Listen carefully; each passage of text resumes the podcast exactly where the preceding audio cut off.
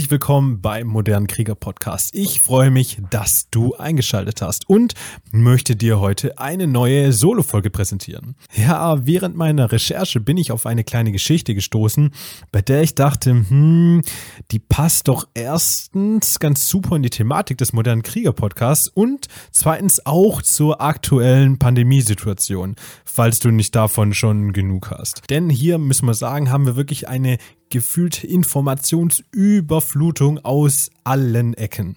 Und deshalb möchte ich dir diese Geschichte jetzt einfach mal vorlesen und danach besprechen wir, was uns diese Geschichte denn lernen möchte. Ein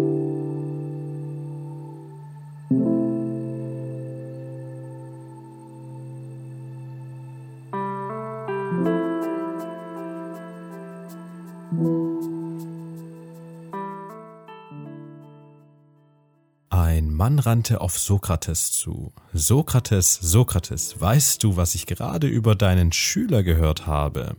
Warte einen Moment, sagte der Philosoph. Bevor du mir davon erzählst, möchte ich, dass du einen kleinen Test machst, den ich die drei Siebe nenne. Die drei Siebe? Ja, bevor du aussprichst, was du sagen willst, prüfe es. Das ist der Sieb der Wahrheit. Hast du absolut sichergestellt, dass es wahr ist, was du mir erzählen willst? Äh, naja, nein, ich habe eigentlich nur davon gehört. Gut, du weißt also nicht, ob es wahr ist oder nicht. Lass uns zum zweiten Test kommen. Das ist der Sieb der Güte. Ist, was du mir über meinen Schüler erzählen willst, etwas Gutes? Nein, im Gegenteil. Aha, Du willst mir also etwas Schlechtes über meinen Schüler erzählen, obwohl du nicht weißt, ob es wahr ist. Der Mann zuckte die Schultern, er wirkte inzwischen etwas betreten.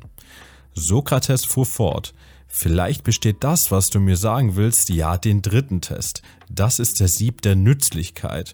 Ist das, was du mir mitteilen möchtest, hilfreich für mich? Also, nein, nicht wirklich. Wenn es weder wahr ist, noch gut oder zumindest nützlich, warum solltest du es mir dann überhaupt erzählen? Der Mann verstummte, er schämte sich und ging fort, denn er hatte verstanden.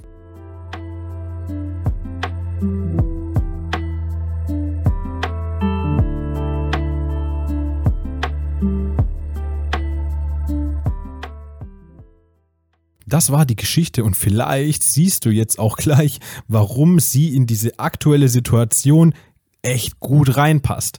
Denn zurzeit passierte eigentlich nichts anderes als Information, Information, Information, jeden Tag neue Erkenntnisse, egal in welcher Ecke man sich diese holt. Und warum ich jetzt unbedingt finde, dass das ganz gut reinpasst in unsere aktuelle Pandemiesituation, möchte ich an einem kleinen Beispiel festmachen.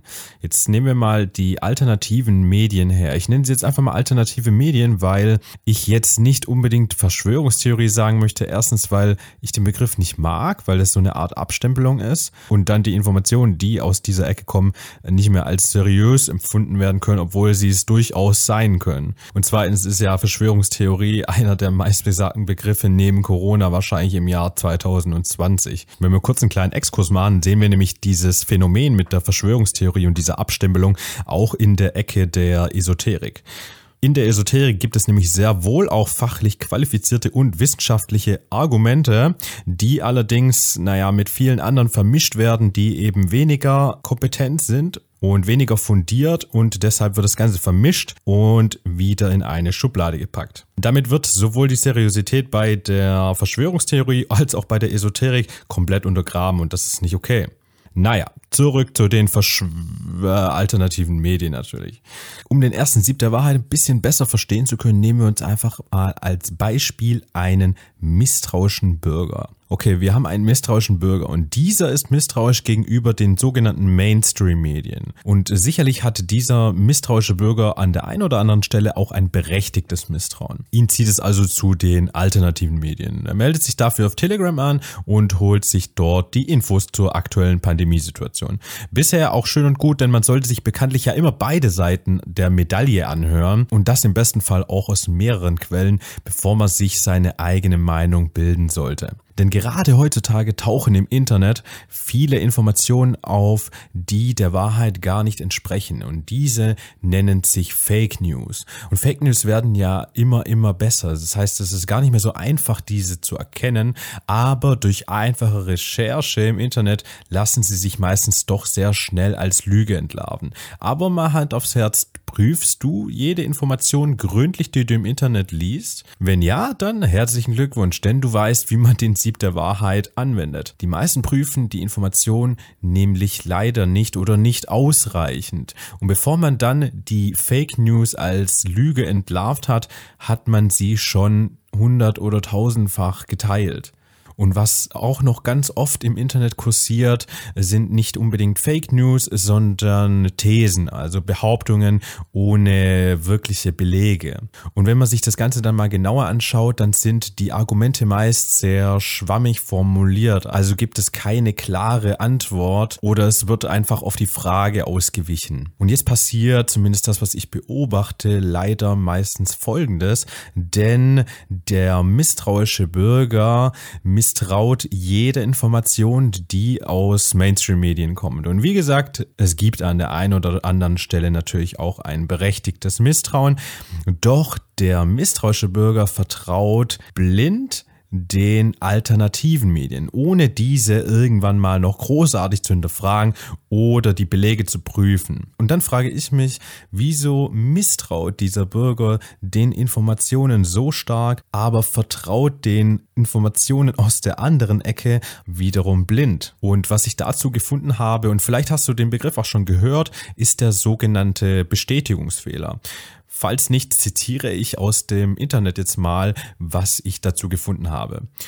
Ein Bestätigungsfehler, eine Bestätigungsverzerrung oder Confirmation Bias, das ist der englische Begriff dafür, ist eine Art von Fehler, der auftritt, wenn Informationen, die einen bereits existierenden Glauben bestätigen, Vorrang vor Informationen haben, die einen bereits existierenden Glauben nicht unterstützen. Und ja, das ist auf jeden Fall eine mögliche Schlussfolgerung dafür, dass man Informationen mehr Glauben schenkt, die einem sowieso zusprechen und diese dann irgendwann mal auch nicht mehr so wirklich hinterfragen tut. Und damit dir und mir das in Zukunft nicht passiert, sollten wir uns des Bestätigungsfehlers auf jeden Fall bewusst werden und uns fragen, ob es sein kann, ob wir gewissen Informationen aus der einen oder anderen Ecke mehr oder weniger Glauben schenken machen wir uns an der Stelle auch klar, dass ein moderner Krieger immer bereit sein sollte, Informationen aus einer neutralen Perspektive zu sehen. Also halten wir kurz mal fest. Wir lassen die Informationen immer durch den Sieb der Wahrheit laufen. Und was noch wichtiger ist, wir teilen die Informationen nicht mit unseren Mitmenschen, bevor wir uns nicht sicher sind, dass sie wahr sind. Aber zu dem Teilen kommt noch ein bisschen mehr dazu. Und damit kommen wir zum zweiten Sieb. Der zweite Sieb, den Sokrates erwähnt hat, ist der Sieb der Güte.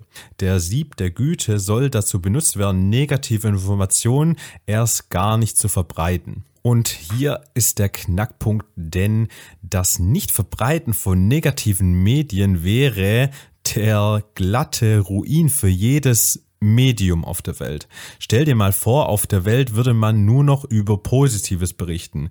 Eigentlich wäre das ja was Schönes für uns Bürger, aber ganz ehrlich, die positiven Sachen sind für uns schnell einfach langweilig. Was ich damit sagen will, ist, negative Ereignisse machen Schlagzeilen. Und es geht sogar so weit, dass je krasser das Ereignis ist, desto höher sind die Einschaltquoten. Wir hören eigentlich bei den negativen Sachen viel eher zu als bei den positiven Sachen. Irgendwie ist es für uns dann so normal oder langweilig. Also müssen wir das hier an der Stelle einfach mal unterstreichen, dass die Medien überwiegend natürlich negative Dinge berichten, um letztendlich überleben zu können und sich zu finanzieren. Aber aber was bedeutet das für uns? Es wäre jetzt falsch zu sagen, äh, wir sollten die Medien boykottieren, ihnen keinen Glauben schenken oder sowas wie eine Abwehrhaltung erschaffen gegenüber den Medien. Denn das wäre an der Stelle auch nicht richtig.